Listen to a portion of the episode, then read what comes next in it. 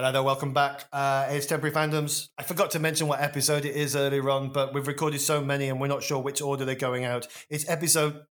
Uh-uh. Um, we are looking at Japanese band Number Girl. Um, still with me is, as usual, Nick, Hello. uh, Chris Whitby, Hello. and Glenn Hodgson. Hi.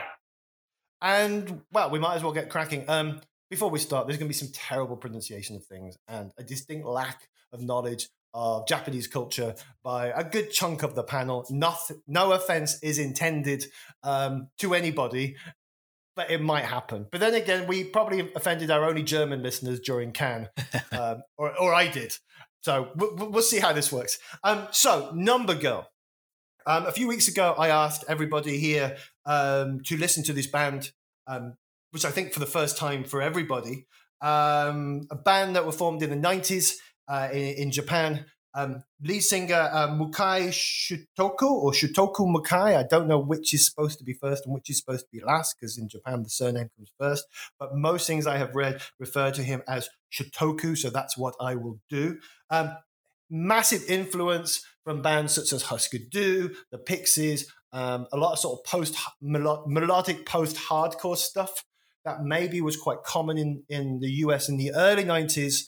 He brought over with his band um, to Japan, sort of late 90s. Mm-hmm. It's a band that existed for five, six years, um, but apparently, according to the five pages of the internet that I can see, um, have had massive impact. Um, okay, so we're going to start off with um, the first album, which was uh, indie on their indie label Automatic Kiss, a Schoolgirl Bye Bye, a schoolgirl motif we're going to touch upon yeah. a few times. Um, it was 1997. It opens with Omoide in my head, which I think is basically a, a fucking great Pixies song. Um, and it just bangs away. Not, it, it's nothing crazy. There's nothing out there. We've got the Pixies. Um, I'm going to go straight to you, Nick, because um, you had reticence well, with, with this. I, I, I, I don't know if I ever actually told you this, Ewan, and uh, now seems as good a time as any, but I don't actually like the Pixies and Husker Du all that much. and most people assume that I will because of other things that I like from the period of music of a lot of the stuff that I like. It's not fair to say I don't like them. I just don't. I don't feel the love for them that other people do. Um, and as often the case with bands that we look at, when it's you know if, if, there's a lot of love for them from other people, I kind of I want a bit of it. I want to know why I don't like it. I try and try to understand that. But um, so Pixies in particular, I always think I should like them more than I do. Anyway, sounds a lot like the Pixies and Husker Du, doesn't it? Oh, um, but also, I mean, yeah, I mean, I, am going to be honest straight up, straight up that I kind of I struggled a lot with these records to find a way into them, and I certainly didn't really connect with any of them until the third and fourth albums. Um, so these first two albums are, my, to my ears, um, kind of essentially indie landfill, and and but but at the same time, I feel that I I'm, I don't want to be too hasty to dismiss it because I feel if I understood more about the band, the cultural context, the language, I might find a way into these songs. But from music alone, I'm not I'm not quite getting there at this stage. Okay, okay. Well, we'll come back to the cultural stuff from what we can gather after we sort of have first impressions from everyone. Chris, um, you have come on before and read out from your your your notebook of there it is. There's the notebook. What are your notes on the opener on the opening album, uh, Schoolgirl Bye Bye? Uh, I should add to this that I listened to two, three, and four before I listened to one, which might be a temporary fandom fandom's schoolboy error. So, so I'm going to do it in the context of that. That I think that um, this one doesn't really do them justice. I think. Mm-hmm. I think there's a much bigger, there's a really big influence that we've not mentioned yet, which I'm not going to mention until the second one, that kind of comes through much stronger, and I think they get much better when they. Is it uh, shellac? Uh, I've not, got shellac written down. It's not. It's not. It's not shellac, uh, but okay. it's very, very close to that. I um the thing that really, as I have done other podcasts, you know how much I love to just reference another band to help me try and understand another band. And the one for this for me was definitely like um you know when you heard Trailer Park by Ash, and you kind of were like, well, there's a band in here who are quite good, but they haven't quite done it yet, and you know something better is going to come. That's how I feel about this. It's basically Trailer Park by Ash, but Number Girl. That's how I feel about it. And I feel like it's just very jangly. There's a few bits that are, there was like almost like twee at points as well, actually. And I just found it a little bit. It's just a standard college rock album of that time, isn't it? Do you know what I mean? You would Oh. kind of, yeah, that's it. Basically, if someone gave it to you and they, you know, when you were at college, you were like, yeah, it's fine, this is good.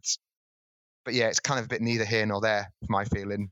I mean, I, I would say, I mean, like, I, I mean, I don't know what 1997 was like for Japanese indie kids, but I don't imagine uh, all of them were aware that or that that aware of this sort of style. And um, apparently, a lot of the music at the time was very heavy, or it was very jangly, but there was no guitar-based jangly, and this was one of the first few to come through. Mhm. Um, Glenn, I mean, this is, I mean, you're, you're on the podcast with myself and Nick. Nick and I, this the, the Pixies were our age, even if he didn't like them. Well, I, I think the comment that you said about Pixies is kind of interesting because, like, so think about how many times people actually mention the Pixies and are like, like even when I was younger, right? When I was like 17, 16, 17, you know, pe- people being like, oh my God, Pixies are like the best band ever.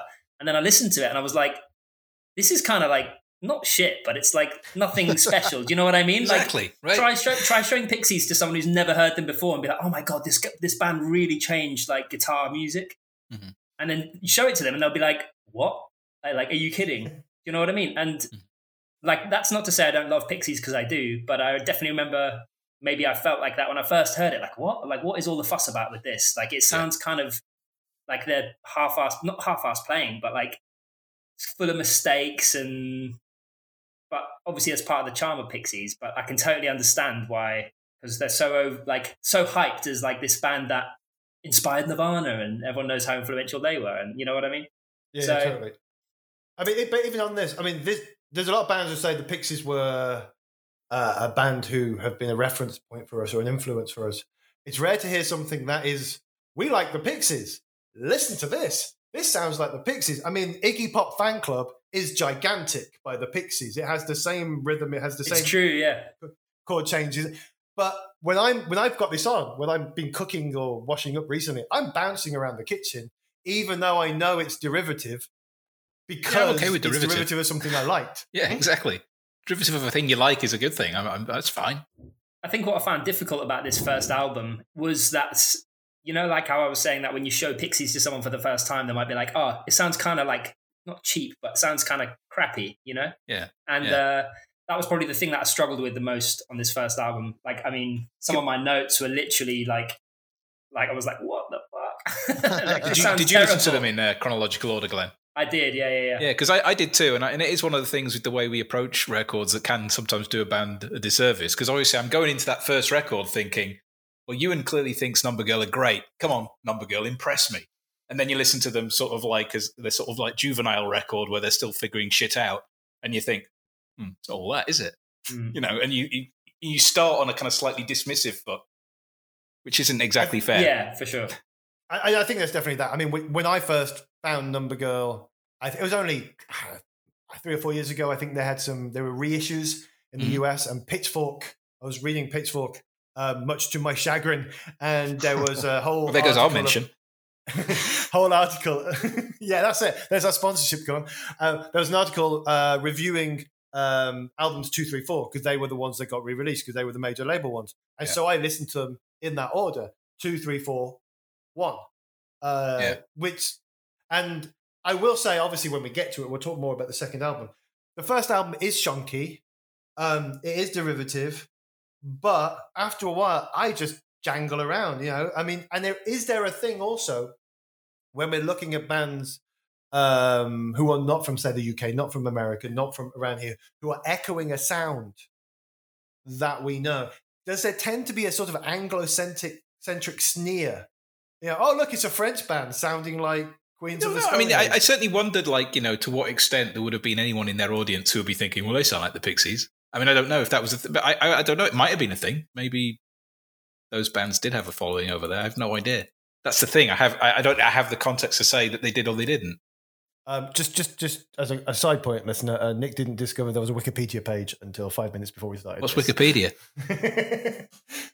Encyclopedia, the books they used to sell to your nan on the internet. Now, um, but yeah, it is it is a weird one, and it is hard to be to get that cultural reference. Um, I mean, there's not a massive amount to really say about the first album, except the first album got them a massive record deal. Uh, they signed to EMI um, in '98, and it was in '99 where they got their first proper record, uh, first proper release. So no more schoolgirl bye bye. Oh, it's schoolgirl distortion addict. This is probably the time before we talk about the record to maybe talk about the schoolgirl iconography and Yeah. I, I mean I, I don't know. I'm not Japanese. I from what I have read, um, it was more of a representation of nostalgia for youth and schoolgirl being that sort of iconography. And Mhm. also 1999 was the year Battle Royale came out, the book, not the movie. And so there was obviously this sort of zeitgeist globally of the sort of schoolgirl with a machine gun, etc., etc. Right. I'm gonna go straight to Glenn because he seemed to grab a piece of paper while I was talking. And so I'm He's got a prepared statement. Oh, what, about, I haven't got a prepared statement about schoolgirls, but uh, I mean, Has asked me to read the following statement. but um, yeah, I don't know. The image of schoolgirls and school kids is kind of everywhere in Japan, and for good or bad. Do you know what I mean? Like some of it's uh, quite creepy and bizarre, and other times it's like, like you say, schoolgirl with a machine gun. And uh, yeah, I honestly can't explain why. I have no idea, but you know, there's a complete fascination with it. Like uh, so many levels of Japanese culture. It's Yeah. like you know, just the kind of school uniform look, and even I think on their album cover, I think I've just seen Mm. it was one of the album covers, but just that kind of image is quite uh, it's used a lot in Japan for sure. Yeah. It- It's a hard one to look at because what I've read, some people use it as, a, like I said, a representation or a hark back to nostalgia. And the first album, which we just looked at, a lot of the a lot of the the songs were about this sort of sweet no- nostalgia for youth and feeling innocent as a child. And Omeoid, Omeoid, Omeide in my head is like reminiscence, memories in my head. Um, this album continues that motif, and I don't know whether it's nostalgia. I don't know whether it's look at the ch- look at the schoolgirl uniform. Um, Chris, um, when we were starting this, you were like, "Are we going to have forty minutes of talking about is this okay? Um, is this okay?" Uh, I suppose that context, like Glenn was just saying, then does help to, in the sense it doesn't make it right, at least it provides some context. Like I think if you're a band based in the UK and Yeah. that was your cover at any time in the last thirty years, there'd be. I'm I'm probably I'm trying to think if I could think of a band that has had a cover like that, which I can't. I'm sure there is some, but you would. I think you would not get much of a pass. There would be a few questions raised in a few high level meetings, wouldn't there? But Yeah. I don't know. So the context is difficult, isn't it? I don't know. It is a difficult one. I don't know. Like you say, I did Battle Royale was the first thing that came into mind. So it's interesting that that's the kind of motif that we've taken it. Well, in the circles I would roll in anyway, have taken over here as well as your only reference point, and that's where a lot of it comes from. But is it right? I don't know. I don't know what do I Well, the pin my other thing is, is, for all we know, they might be mocking it. That's that's the problem with listening to music where you don't know what they're singing about. Um, Well, and and you know, there's a, there's a heavy motif which ostensibly is something incredibly creepy and makes you think, I'm not sure about this. But maybe if you understood it, you'd think, oh yeah, I see what they're doing. I don't know though. They're probably not doing that. It's probably just creepy as fuck. No, no. From what I've looked, at, I mean, I, I did, I did send around a link of, of, or basically everything translated. We'll put a link in the episode description, and somebody has translated and added some cultural reference points Yeah, I saw that. to to some of the songs. And it does seem that the whole schoolgirl thing is nostalgia. And if you follow the band's lyrics of the four albums, we get from innocence to sort of slightly sort of late teens pissed offness to outright anger. It's in- full on in- sexually knowing. Yeah, Yeah. Oh yeah, Song title. Oh god, the song, that, that's that's this album, right? Yeah, that is Uh, it. So we yeah. can talk about that one now. yeah. Uh, what, what, what we got? We got schoolgirl sexually knowing. Yeah. Um, the It's, lyrics. it's, it's actually called Young Girl 17 Sexually Knowing. It's very Oh, sorry, specific. full name. It is. It's, Yeah, a it's very it's specific in specificity its of own period. young is it young girl parentheses 17 like you know not that not that To be young she's not a baby it's not a child yeah. And also, how old were they then? You Yeah, that's the question. Because that question I also was changes the gonna context. You know, like I'm 47. If I talk about 17 year old schoolgirls, people, uh, you know, are going to ask questions. But if they were also in their late teens, then it's slightly different, isn't You it? You kind of get the feeling that it was. It has that kind of, like you said, youthful college rock Yeah, album. I yeah. mean, that said, I mean, a lot of college rock bands now, you, you know, you take a look at them, they look like a, you know, a bit of a state. I mean, I'm pretty Um, sure. I'm pretty sure even during the Lyric- I mean, '90s, college rock bands I- were I mean, actually I- men. I, I will say, if, if you look at the translations, I mean, I mean, I'm going to read this. I mean, obviously in that sort of comical Japanese to English translation that never sort of works very well. Um, we've got the first verse is about the sky's color has a UFO, um, red light, house cat. Uh, I knew since childhood there were many house cat house cat girls. Maybe don't know what that is. Then he shouts, "Girl 17 sexually knowing twice." And then about a man in a worthless situation, sitting in town streets forever, looking from the rooftops. What did that victorious crow silhouette know? And then repeats, "Young girl 17 sexually knowing." I mean, it doesn't sound like he's sort of leering in a St. Trinian's type way. But we don't know. I mean, okay, we could. We sorry, Chris. I don't know. If you've got silhouettes, that's dark. There's some. You're in the dark. There's a, there's some questionable motifs going on there. I'm not sure that they're helping themselves with those uh, with those lyrics. I was just thinking, I'm hoping that somewhere in, in Japan, there's a Japanese podcast where they're poring over uh, uh, fall songs, trying to work out if Marky Smith was a paedophile.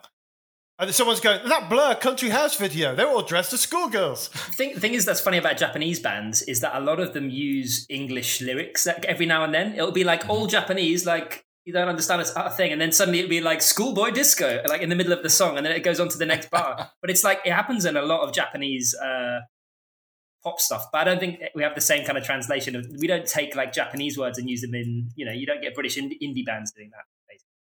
Um, as an aside, um, I live in Spain, and um, if everybody remembers Terminator 2 Judgment Day, um, the one thing that Arnie was taught was Hasta la vista, baby, right? And because it was a bit, of, it was in Spanish. Now, in Spain, the Spanish version doesn't have Hasta la vista, baby, because it's obviously dubbed in Spanish. They have Sayonara, baby. Ah, okay. And it's this of thing of just throwing this. That I mean, that means nothing to what we're talking about. I just it just popped into my head. Um, but yeah, I mean, there is that thing, uh, and funny what you said, Glenn, about a lot of it can be in Japanese, and then suddenly there's an English bit. I don't know about you guys. I find myself just singing English stuff. There'll be one line in English, and I'll just carry on walking around singing what sounds like I'm hearing, but it's obviously not what I'm hearing. in That's, Eng- that's in just you, English. Ewan. Do you have examples of said, uh, Yeah. you know, uh, experiments? That'd be great. Yeah, some freestyle kind of. Uh, I don't know what your vocal styles are like, but it'd be nice you're to like, hear that. you're Actually. like the John Cage of temporary fandoms, just experimenting and just saying what comes into your mind. That's it. Wow, you're warming He's yourself having a drink. up He's, drink he's, he's, well. he's getting yeah, his he's throat got the orange juice out now. He means business. Go- shh, shh, everyone, he's getting ready. Let's just give you a little bit quiet, a little bit of space. Anyway, Oh, Um, fuck it now. Go on. So, okay, let's go to the actual album itself. I mean, there are going to be questions we don't know about context, and you know, who knows. Um, the last album, obviously, it wore its heart on its sleeve. This album, I mean, there's a song called Pixie Du, for fuck's Yeah. sake. Pixies, Husker Du. I mean, you couldn't really get much more than that. It's like the Fall had I Am Damo Suzuki. I mean, yeah, yeah. shouting out to your references in that way is, is quite a nice thing. It's it's 36 minutes long. It bangs away with loads of catchy, catchy, catchy tunes. Um, was it T- Tomei Shojo, which I think is Transparent Girl, is an absolute banger. Um, Chris, you've just put everything on mute. I'm going to ask you to unmute because you said there's another band you're going to mention for this album, so I'm going straight to you first. Uh, Sonic Youth. Okay. That's it. For me, it just sounds like you know all those songs, um, kind of towards the end of Dirty and a lot on Goo, um, where they're just basically like full on, just like really fast, like kind of like jangly but really distorted, pounding drums. It's all very like tom heavy. Just it just sounds exactly like all the good son, not- not good. Son, they're all good. The Sonic Youth songs, but uh, particularly like powerful Sonic Youth songs. Um, yeah, no, totally. Um, Glenn. yeah, I actually. Th- they reminded me a lot of one of my favorite bands, uh, which the acronym is IQUT Top, but that stands for, uh, and you'll know us by the Trail of Dead. Yeah, Um, yeah. They actually had a very similar uh, to the Sonic to the Sonic Youth feel because I feel like Trail of Dead covered that kind of driving Sonic Youth sound, but definitely uh, I don't know if you know Trail of Dead, but there's a song of theirs called uh, Flood of Red, which has a real. Uh, it's like some of the heaviest like post-hardcore sound, but that was like a real formative band for me. So I mean, I only really noticed it the second time listening when I was listening with like proper headphones and stuff, and I was like, oh, actually, a lot of this does remind me a lot of Trail of Dead, and I don't know, this that second album just has a much more cons- I don't know if concise is the word. It's just a bit more purposeful each of the songs. I, mm-hmm. I would agree with purposeful, and I think yeah, Trail of Dead's a really good reference because like the other thing that I really thought about this album is it really sounds like a band like playing live in a room. Like it sounds really direct, really driving. And now you said Trail of Dead because I was trying to imagine what they would look like live, like what kind of atmosphere it would be.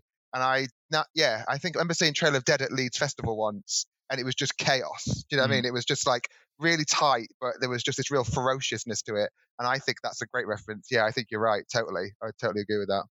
No, I mean, no, I, I, I got the Sonic Youth thing. There was a bit of what's it? The guitar from What's the one where Chuck D phoned it in? Cool, Kool Thing. thing. There was a bit of Kool Thing about some of the guitars on on here. Um, I mean, we've got we got like Shutoku Mukai, who's the singer, but uh, Hisaku Hamachi, again pronunciations is. Um, I mean, if I was seventeen and I got into this band, she would be my guitar crush you know, she's amazingly talented. Um, on this album, both her, uh, Kentaro and Nakaro and Ahito Inazawa, uh, the bassist and drummer, they seem to be able to do more a little bit. Uh, they are tighter.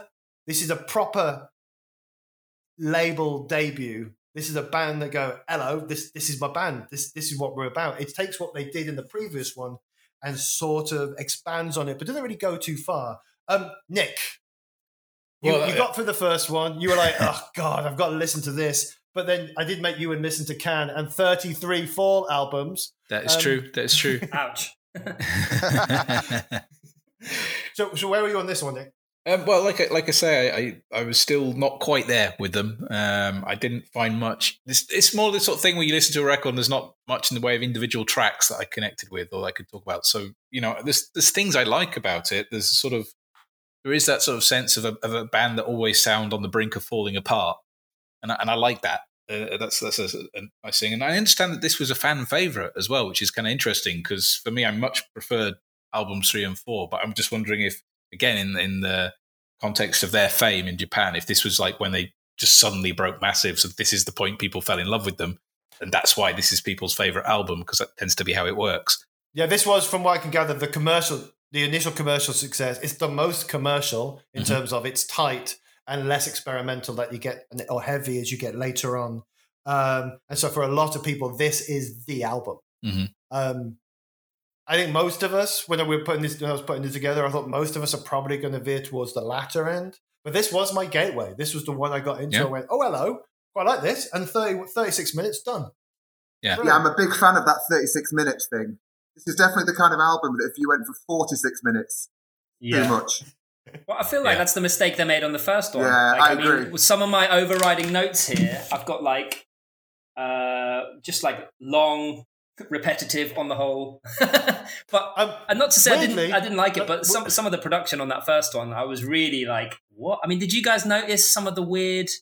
Like song two, at the end of song two, it just randomly fades into a new song and then fades out really quickly, and it's like, wait, what was what was that?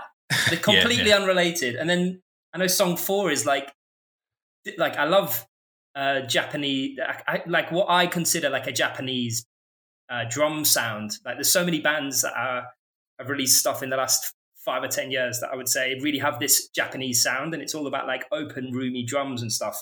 But uh, the drum sound on song four, it's like so distorted. I wasn't sure if it was like my YouTube no, I noticed that version that I had, yeah. but I actually thought, no, no, this is definitely a choice that they've made because the other songs aren't like that. It's just like almost like they've pumped everything up and they're like, yeah, it sounds great when it's distorting like that, and it's like, no, it doesn't. It sounds terrible. I had this uh, on this album as well. The song go back to early on, the young girl, seventeen, sexually knowing, to give its full title every time that we deal with it. Um, I had this weird thing with that song where um, I do this thing with some friends where we share a playlist of songs every two weeks. So we, you know, these are the songs we're listening to. Uh, yeah, I know. Disclaimer on this one. Uh, but I found every time I played the album, this one, which was a lot, every time that song came on, I was like, this song is an absolute banger. It has to go on the playlist. I realized I'd done it every time. But for some reason, every time I heard it, it was like I'd never heard it before, and I was like, I can't believe how good this song is. It was quite weird, which is quite Okay. unusual because sometimes with obviously when you're listening over and over again, you kind of get a bit um, uh, sanitized to it or anesthetized to it. But I did find with this one, there's something about it where, yeah, I don't know. Every time there was one that stood out. That ha- uh, well, that one stood out every time. Other one stood out more than last time, and it did have like a an excitement to it. Like I can imagine if you were, like I say, if you're 17, 18, and you heard this, not to down, not saying all about age, but like that at that time, I can imagine hearing this at college and think, imagining this would be an amazing album, like a massive thing that had a big impact. And the videos of their live shows, I mean, obviously, you know, I mean, I, I lived in various parts of the UK and I've been, or I've been to live shows in various parts of Europe. Some some some audiences stand still. Brighton, I'm looking at you. Some audiences leap around and jump around. The Midlands and the North, I'm looking at you. Um, videos of Number Girl live gigs, the crowd goes fucking wild. You know, Yeah. they are up and up, up and bouncing. I mean, whether or not that's a, a cult. Glenn, you played Japan. Tell me that your your audience was bouncing around, or were they Uh, standing? I was kind of hoping that you would ask about Japanese audiences because it's the most unusual uh, experience, I think. Like, so usually, even in the UK, you know, you'll play a song and afterwards people are like, Woo! hopefully, are like, yeah. You know, and there's a, like a bit of chatter, some like drinks clinking, and you know, then you'll turn to your mate and maybe like, oh, you know, you'll say something. In Japan, it's like, ah! and it's like totally dead. It's the most unusual, like, as in they'll cheer, and it's like, shh. and then like Wow. literally as if someone's died in the room, and and it's the most like disarming silence ever because you're like, like shit, I- is everything okay? Like, they like it? No, no one's talking. Like they're completely silent, and it's like it's just uh like a kind of Japanese cultural thing at gigs to show respect or whatever. But um, Yeah. from the stuff that I saw for Number Girl, I mean, I'm sure if you were there, you would actually notice it. And then people are like, yeah, and it looks like they're going absolutely crazy. And then it's complete silence. Like, not that no one's drinking, but they don't have the same drinking culture that you have in gigs in the UK or the US or Europe or whatever, where, you know, you go out to have a beer with your friends. I was interested actually because you said a minute ago that this was their la- major label debut. You said they got signed to EMI, which obviously is a pretty big label. Was that? Do you know whether there was a period in which they were like gobbling up bands of a certain type in a certain part of the world, or they were unusually that they got signed to it? Were they like a, a- an outlier in that?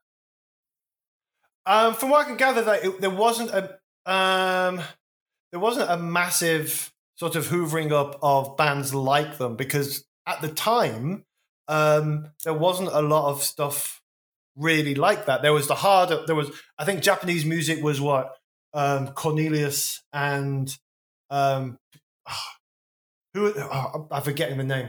That's me. Sorry, I'll edit this. I'll edit this out. But Japanese music wasn't particularly indie melodic. Um, Yeah, Cornelius was that kind of sample, not sample-adelica or whatever they called it, but that sort Wow. of uh, really. I mean, I literally I love Cornelius, but I was reading about him the other day, and he, they that was a term that people used at one point. It was kind of like almost glitchy band Uh-huh. sound. You know what I mean? But I guess because Cornelius was getting big at the same time as things like electronic music that yeah. they hadn't Um, really uh, from turned what, it then. from what I could gather when I was doing a little bit of research, like they, they, they basically got quite high profile uh, in the indie rock scene. Uh, EMI signed them, and I think they played South by Southwest in the UA in the US that year as um, not condescending Japan night. Um, so obviously they wheeled out all the Japanese bands Yeah. uh, uh, for that. Because I think that's interesting. Because when you first um, suggested them, just like that indie rock sound is not.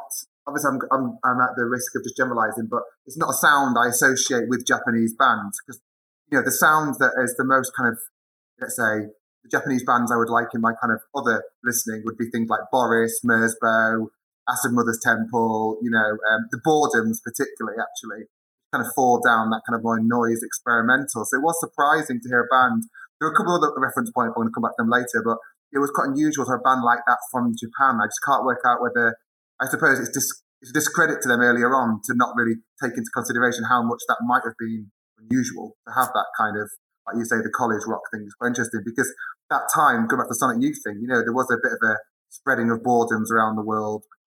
Yeah, no, no, totally. Um, if anyone's got anything else to say about this album in particular, Glenn. Yeah, I mean, I feel like this was what 90, 99? Yeah, I feel like in 1999 that there was like quite a big wave of post-hardcore from the United States. Anyway, it's like more established bands from maybe the late 80s, early 90s, like Fugazi and loads of that kind of DC hardcore stuff. It's like that had really germinated in places like the UK, Europe. So it was quite natural that you get bands popping up that in that country would be like, oh, this is completely fresh sound. But um, I think it's kind of a bit of a testament to how. I mean, this is why I love post hardcore because I do. It just makes it makes that kind of music quite accessible because it's it's actually quite simple music. So hmm. in the same way that punk rock or post punk was maybe ten or twenty years before, thirty years, whatever it's just like quite an accessible kind of music that people can pick up a guitar and it's not it's not rocket science to play it. You know what I mean? You don't really need to be a like a jazz or particularly trained. You can learn them yourself, and that's probably why uh, you know you start getting bands like uh, um, bands like Number Girl in Japan, and then also the bands that Number Girl inspired. You know, they would see this band playing, being like, you know, I could probably do that. You know, let's try it. Yeah, absolutely, totally. And also other influences that uh, Shutoku Mukai has, has cited were things like the Ramones. So the mm. idea of just picking up a guitar and going, I can do that. Exactly. Um, yeah. We'll we'll come to the influences or their influence on other acts, if you don't mind, at the end, because uh, I think that's a good conversation point when we when we sort of try and wrap up. Um, so, I mean, it's hard to say that you have a least favorite music producer. I have a least favorite music producer. Um, and it's David Fridmann. Now, David Fridmann was responsible for some amazing Flaming Lip stuff and then turned up at other bands and turned everything up to 11 like literally all the sounds this goes up all the noise all the noise all the noise and david fridmann turns up for the next album they get a big us producer and to be fair he's slightly restrained it still sounds like number girl there have been bands he's turned up at and their sound has totally disappeared but now we're moving into 2000. Uh, Sappukei, which translates as tastelessness. Yeah, I understood they now, wanted to call it Schoolgirl Sappukei. Did they? no. Um, and now Sorry. it's an album that the nostalgia's gone. It's an album he's starting to rant and rave about uh, urban squalor and pessimism and the, the, the optimism of his of the nostalgic tracks and the the Husker Du in, uh, indie Pixies vibe is sort of starting to disappear. I mean, it's not where they're going to end up, but it's definitely a marked change for them. I mean, musically, things start to really shift here. Um, Nick, you said earlier on three and four were where you were st- you started to warm. I had you yeah. penned at four in my head. Four was where I was going to get you. no, no. For me, for me, the one that I've gone back to the most has been has been three. Um, in fact, to the to the extent where it's like you know, as as temporary fandom sort of immersions go, it's only four records. So I've been constantly saying, look, this is not difficult, Nick. You can you can you know get get your head into these records. And I kept going back and listening to this one again, but constantly thinking I should really be listening to the others because I know this one now. But anyway, I I just I I genuinely like this album. It's my it's my favorite of the four albums. Um, there's just to, just to my ear a lot more interesting stuff going on. The songs have interesting textural things happening um, maybe a little bit of sort of a post punk sound, which is kind of you know, as you know, more in my sort of comfort zone. But um, and also it's kind of when I first sort of started to really like it, it was the latter half of the record that really grabbed me as well. It was one of those things where you're about halfway through and you know it's like yeah, more of this band you into making me listen to, and then suddenly something clicked, and it was around uh, Tattoo. Uh, Tattoo into uh, Sappukei, the, the title track. Love it. Love love the guitar sounds on those tracks. Um, and there's a kind of wobbly cacophony going on through through a lot of the songs that I just yeah love it. It's great. No, I think you're right about those tracks going into each other, and also I've got was it Zegen versus Undercover, yes. which again yeah. just sounds like a Google Translate, but that is a great, great, great track. Um, Glenn, musically, um, they're definitely shifting towards something else. I don't think they've got to that proto math that I hear in the the later album yet.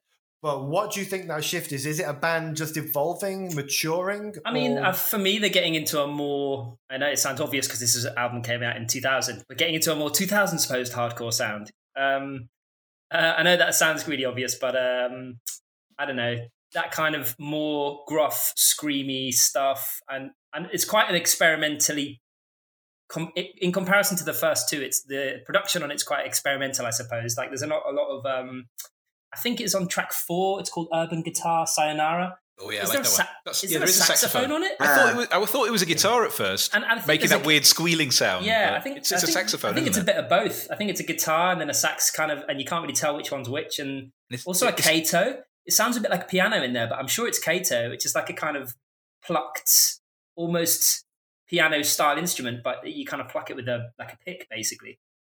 Uh, Yeah, it's kind yeah, of so it's, yeah, that saxophone's kind of like no wavy, like that kind of like James Chance It's stuff like and Free oh, jazz. Yeah, definitely that, and there's something going on there. That's that's for me one of the standout tracks, definitely that one. yeah, is. it's it's interesting for sure. I mean, there's a lot of really good, just heavy post hardcore stuff that I love on that album. But the first track is like one of the weakest songs that I've heard that, uh, uh, like in their whole repertoire. I was like, This this be brutal number girl. yeah, I think so. I think Yeah, yeah, I've just got called, fir- yeah. first track underlined three times. So weak. I was like, why? Why did they include this song? Just start with the second track. It's like, I don't know.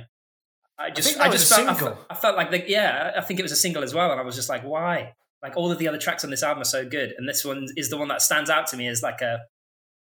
It just doesn't sound like a, a song that should be on the album. There's already like twelve songs. Just get rid of them. do you, but you, do you think it's one of those things that you know, as bands, they, they, they often have things hanging over from previous recording sessions, and often you get a band they go, "Oh, well, we didn't put this on the last album, but we worked on it." Yeah, it feels a bit like it could be from that previous era of writing stuff, maybe. But um, because and just this this album Sappukei sounds way more concise. Like songs like that second track and the urban guitar Sayonara, maybe not as concise. But the track number eight, Ure, I just loved it. I thought it was brilliant. Um, but um, but I'm feeling very validated. put your here. put your best foot forward. Don't put your your shittest foot forward. Um, I can't remember where it was. though. I think it was BBC Six years ago. There's the whole thing about how with vinyl and with tape, when there was two sides to a record, the second song on the second side was the most important song on an album. It's the one that keeps you going to the end. Like you, you go into side two, there's a, there's a great track, and that next one is really really important. And I do think this album finishes so well. Um, I quite like the opener, but not as much as the rest of the album. But I like the previous two albums, so The thing is, actually, in the previous two albums, the opening tracks I think are brilliant.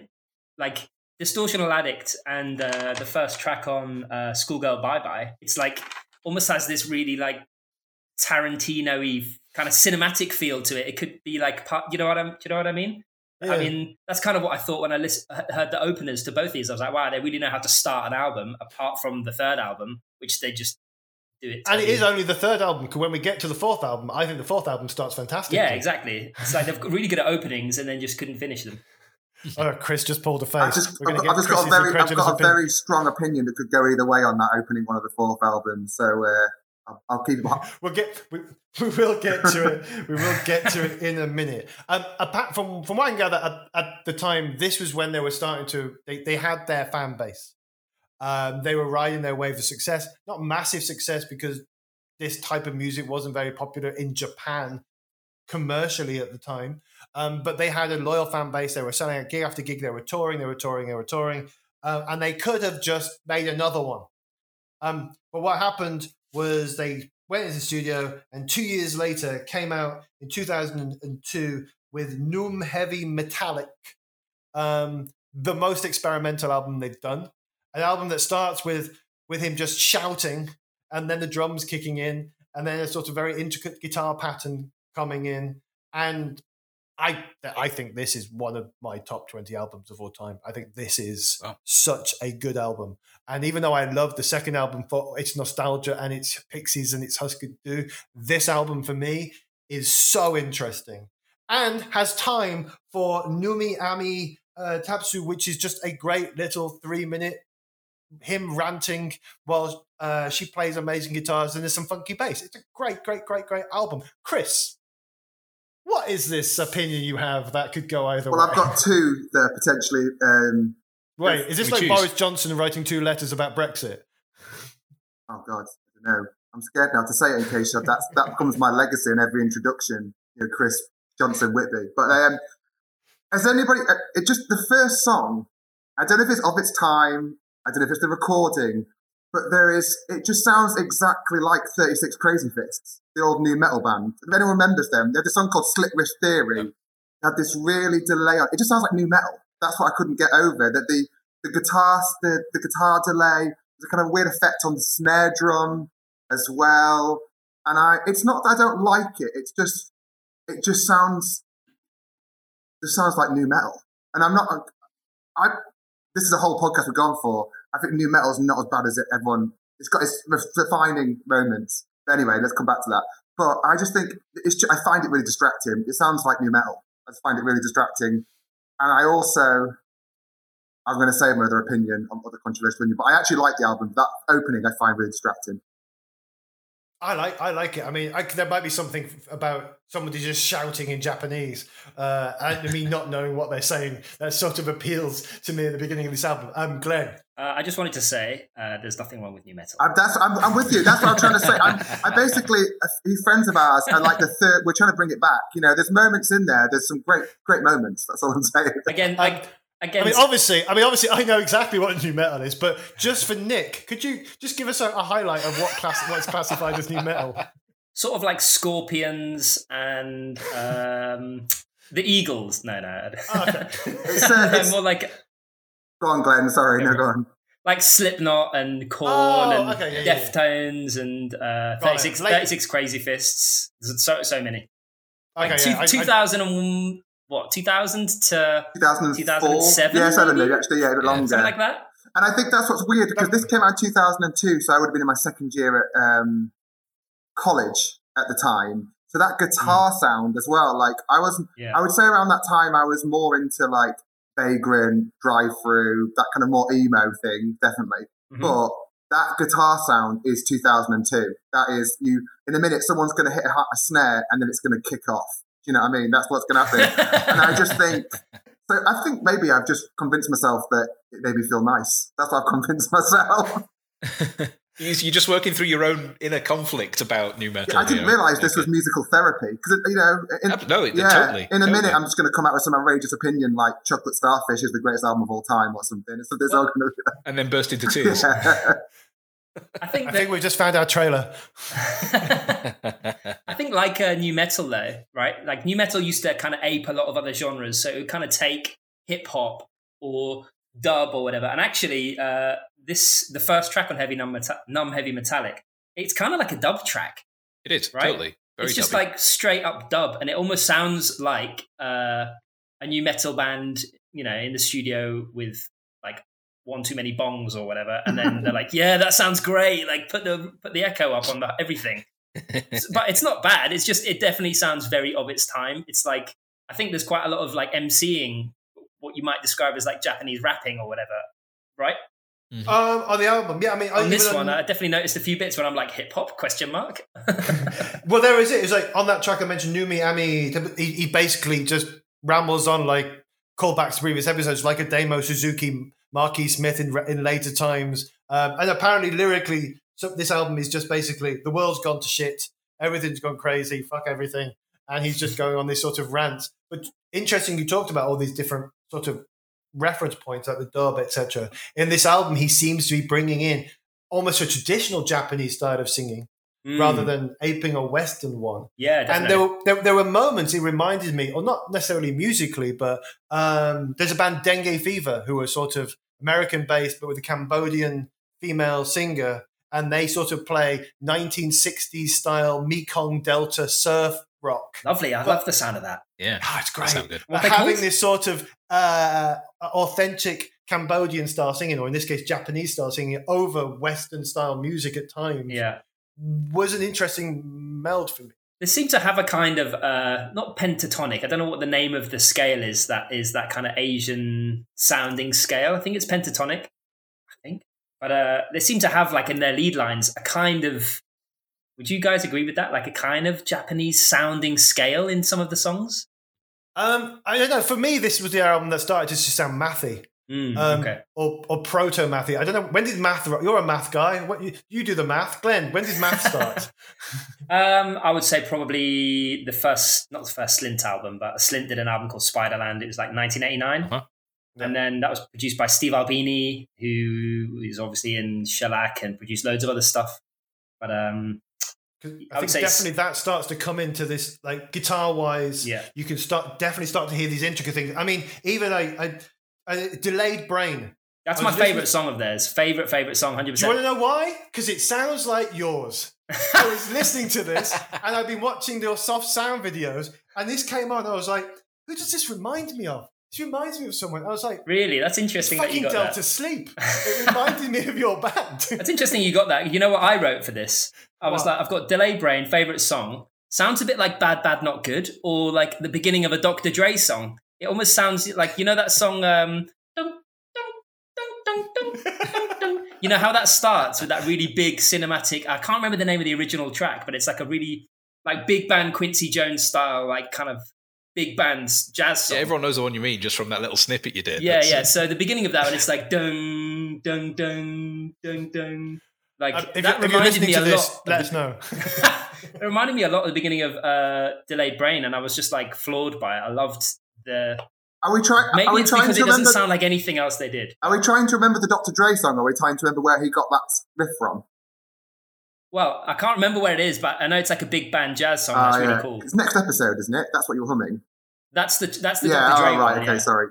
But th- it's that sample, Yeah. and it's the same bit of that gung gung gung gung gung. It kind of reminded me of that the intro, almost like it could have been like tortoise or something. Yeah. That's. I think that's what I had. Is this, I, I, my comment was they're just wrestling with different sounds, but it's like it's not that it's a problem. It's just like there's a lot of ideas, there's a lot going on. I suppose you, uh, this. I hadn't really made that link to the math rock thing. I suppose that's a similar sort of thing, isn't it? There's loads going on, and you know sometimes it can sound you're pulling from everywhere. And I don't think it's a. Um, I think it's a good thing. My other controversial opinion, which I'm going to give at this point, is, and I don't know, is this a Dave Fridmann produced album as Yep. well? Some of the Yep. guitar riffs sound exactly like Maroon Five. It's just this like really weird, like I don't, it's just a very particular high end guitar sound that they've got a and it just really sounds like some of those funky kind of. Um, Just not that the riff is fair to and fair to them. There's just something about the production. I just kept hearing Maroon Five, and I and again it didn't didn't put me off them, so it can't be that bad. But there's just something about the production again that I just found the whole album sounds like someone trying to make a monumental album that's going to be big and it's going to be everywhere, but you just end up with a weird production to it, which means I don't know. There's something about it.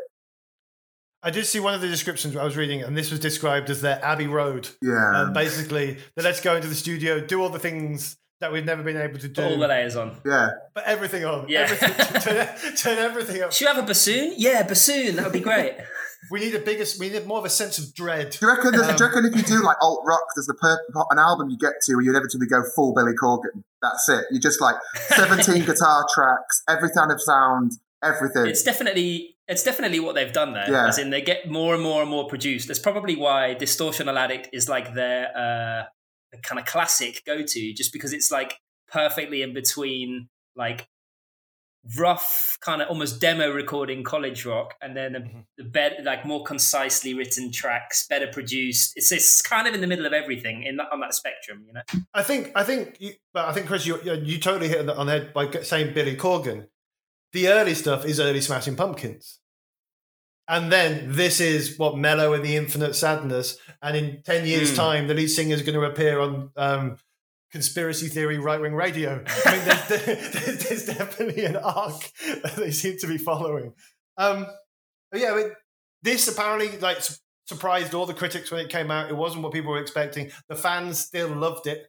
Um, they they they weren't a band that sort of just disappeared. The the bassist um, said, "I've had enough. I'm going to go," and they all went, "Well, let's just call it quits." They played some final shows, and on their very final show, their very final song, they played the first song from the first album, "Oh My Idiot," in my uh, in my in my brain, and they were, they, the crowd are just in tears. You know, it's I mean, none of this politeness. They've done the cheering, and then you can just see tears streaming out these Japanese indie kids' faces of like they, they finished exactly where they wanted to with a really quite sweet little bit of um, symmetry. Can I just I think. you know the album cover, right? So the last album is it? How do you pronounce it? Sapuke.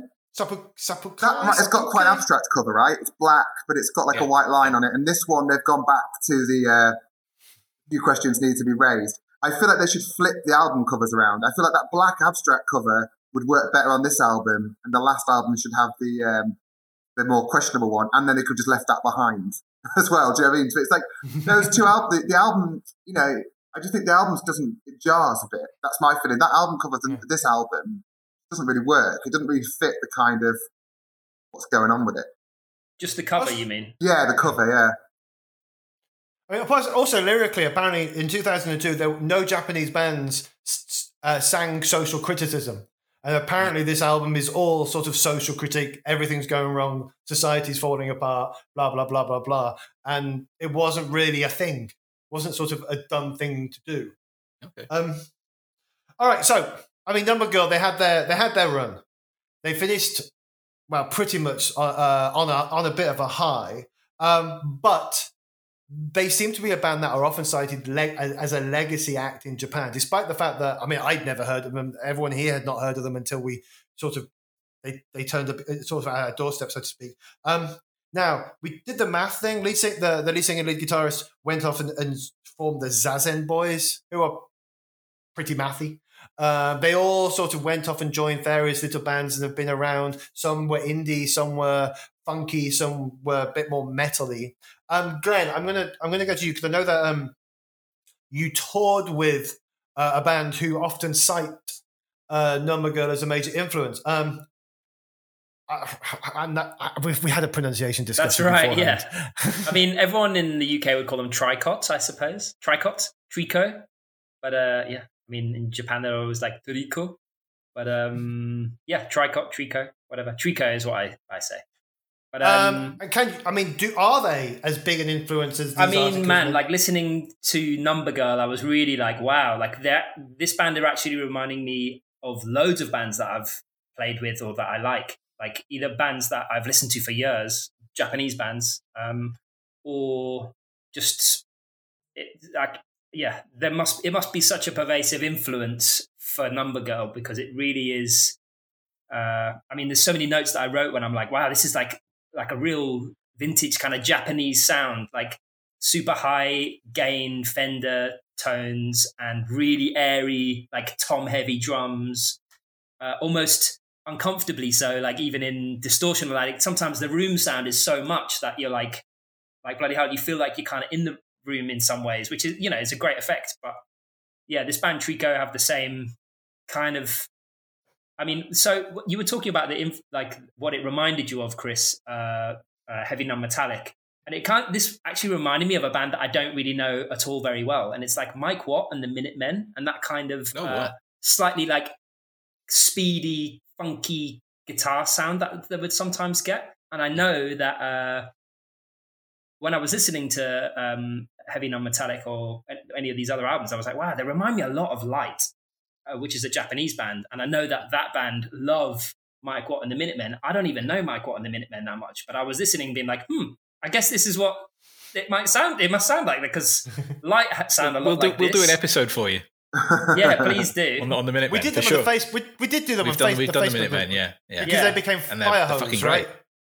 Now, I do like bits that I've heard and so on, and you know, I, I like what Mike Watt kind of stands for from that band. But uh, Mhm. I just think that there's so many crossovers here between like underground American music and Japanese music that even I don't know, playing practice room shows or whatever. I'm I'm listening to this, but I'm retrospectively going back in my mind, thinking like, oh my god, this that band was Number Girl, like like rip off basically. And at the time, I was like, wow, that's amazing, but yeah, it's quite an impressive uh, influence, I think. I wonder if you could trace that kind of roomy drum sound, high gain Fender sound to Number Girl. Because it's like 97, so it's way before anything Yeah. that I've, I've been listening to. I mean, it did sound just. It just seemed like they imported the sort of US post-hardcore, but melodic, sort of the, the melodic side of the post-hardcore um, into into Japan, where it didn't seem to exist. And then, as they evolved, they brought in other Japanese sounds and and new metal and and, and whatnot. Um, but it does seem, from what I can gather, that this was the band that influences influences the bands that come after, almost like the Pixies. are the band that lots of people go, oh no no no, it's because of the Pixies. I mean, I sent quite a few messages out to friends in Japan who are in bands or doing whatever they're doing, and you know, I, I sent maybe five out. Two of them got back to me really quickly, being like, "Man, everyone knows Number Girl. Like everyone Mm-hmm. our age, and I'm what 34, 33. Sorry, thirty three. Uh, he was like, "Yeah, everyone our age knows Number Girl. It's like the kind of starter band for alt rock people." Okay. Wow. people in their thirties, that is, you know. But yeah, I thought that was quite a big, uh, a big claim for a, a band that even on Spotify, like it's not th- that popular. You know what I mean? And I know you can't base everything on that, but I'm But shallow, that's the so I weird. did. That is the weird thing. Like they don't. They seem to be massive, massive in Japan. Mm. Um, they had. They did tour the US. Everyone ignored them. Um, they got onto various Rolling Stone lists, like coming out of Asia. Um, but then, uh, but then I think maybe because they were only around up until 2002, and then they sort of disappeared. Yeah. Japanese musicians have held them up as this influence, and in the West, we've just gone, what? Who? Yeah. And it was only the fact that they reissued stuff that I found out about them. It wasn't because I was. I mean, I've gone down to the Japanese music rabbit hole since, but I didn't find them because I'm a lover of Japanese alt rock or indie rock or whatnot. But also, when you look on Spotify, I mean, there's like hundreds of compilations, like B sides, and God knows what albums, and that's that's an instant sign that this is a band with massive cult appeal that are being bled dry.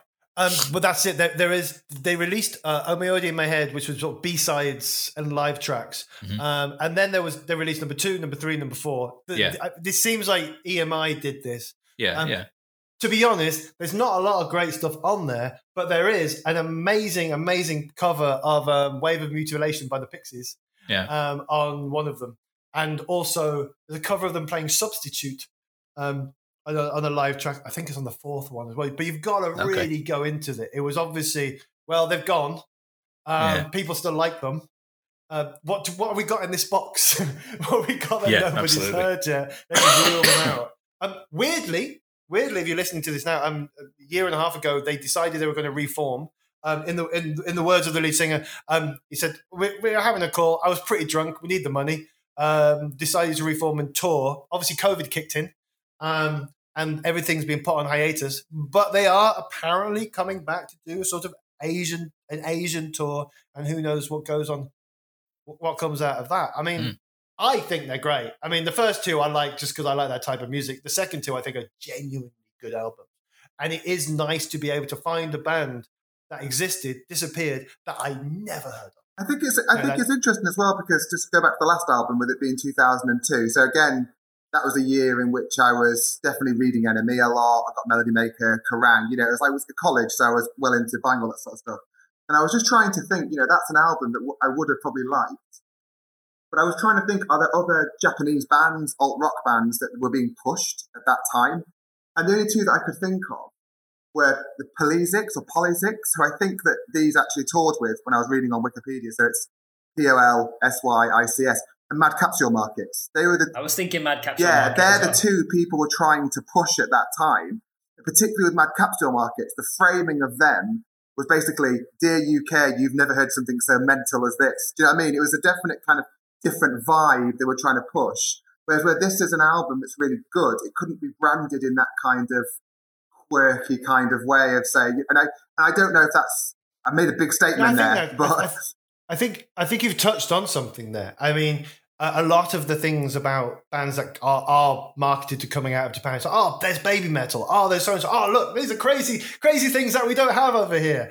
And then there's, oh, here's a Japanese band playing sort of music that came out of America and doing it very well. yeah. Yeah. Uh, Yeah. And I think that's it. And like going back, and I'm going to use a phrase which I, I know is not a phrase. People like the whole like Japan noise thing. You know what I mean? It's like Mhm. again, you always want it to be. It's all like screeching and kind of chaotic, and not being able to brand this band as being like that, but a band that just wrote good songs or a bit experimental. We didn't really help them in some ways because it's like a lot of kind of like the Western music press can only kind of frame you in a certain way, and if you don't fit in that way, then you fall off the wayside, don't you? You have to be whatever that and particularly that time, the 2000, 2002 time, it's all like every man for himself, wasn't it? Also, also the the UK press was too busy pushing the Strokes and the White Stripes. That was about 2002. So Mm. that was and that was- and Razorlight. Let's not forget. yeah. I read. I read. it's funny you mentioned the stroke. Someone. I read something today where someone said everyone forgets the strokes are really posh. And I thought no one has forgotten that. Surely, you know, they were like, that's like they were like the most kind of. Anyway, it's a different story for another reason. But yeah, it's just interesting when you think about that time, and I just really remember that framing of those bands as like almost like when Slipknot went on TFI Friday. It's like you never know what's going to happen next. You know what I mean? It's like just interesting for that time that they could have been massive. I think. I think it's interesting what you say about um, Mad Capsule Markets that they were framed as this like you've never seen anything as extreme as this.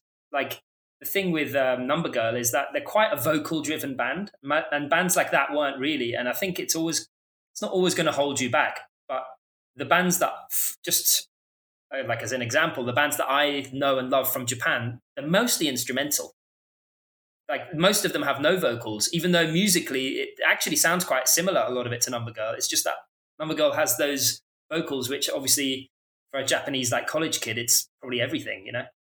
Yeah, and I think that's it. They they they are. I mean, even as a lead singer, he's he he's not. He doesn't look cool. I mean, he's he looks like a supply teacher, a, a geography supply teacher, which I guess the Pixies also have that aesthetic as well. Like Weezer as well. Francis, Hmm? Weezer as well. Yeah. Yeah, exactly. Like there's a cool band around him, and then there's just this guy with glasses and a shirt, um, sort of leading leading the way. Um, I think it's probably a good time to wrap up at this point. Um, we've hopefully, uh, if you're listening to this, and particularly if you've either listened via the Spotify playlist or you've gone and looked on Spotify um, or YouTube for the first album, you have discovered a band that you did not know existed um, and hopefully, you can take away at least one or two albums from that. Um, and it is uh, the essence, I guess, of temporary fandoms that sometimes you are going to find something you didn't know and you can be a temporary fan. Um, we will be returning next time with someone more popular, uh, someone you've probably heard of. Um, but we haven't recorded that yet, so we'll just not say who that is at this point. Um, so I would like to thank Glenn Hodgson for his favourite song being the song that sounded most like his band. Glenn, thanks for coming on. thanks. Cheers. Um, thanks for having me. Chris, it's been great having you back. Uh, can you wave the notebook again? That's for the YouTube. We don't have a YouTube. And Nick. Cheers. See you later. Bye.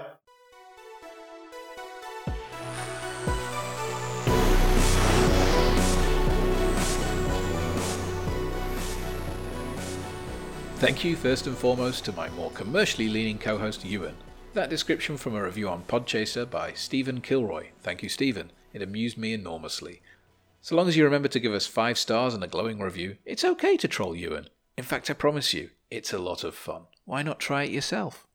Seriously though, Ewan's been itching to introduce us to Number Girl for a while now, and it's been great. Thanks for all your hard work, and thank you also to our guests, Christopher Whitby and Glenn Hodgson of Delta Sleep. We look forward to welcoming you both back to the podcast again soon. Thanks as always to Jonathan Fisher for our theme music. And until next time, I'm Nick Hilditch, and I know. I know the bystanders. I see. I see the tasteless truth.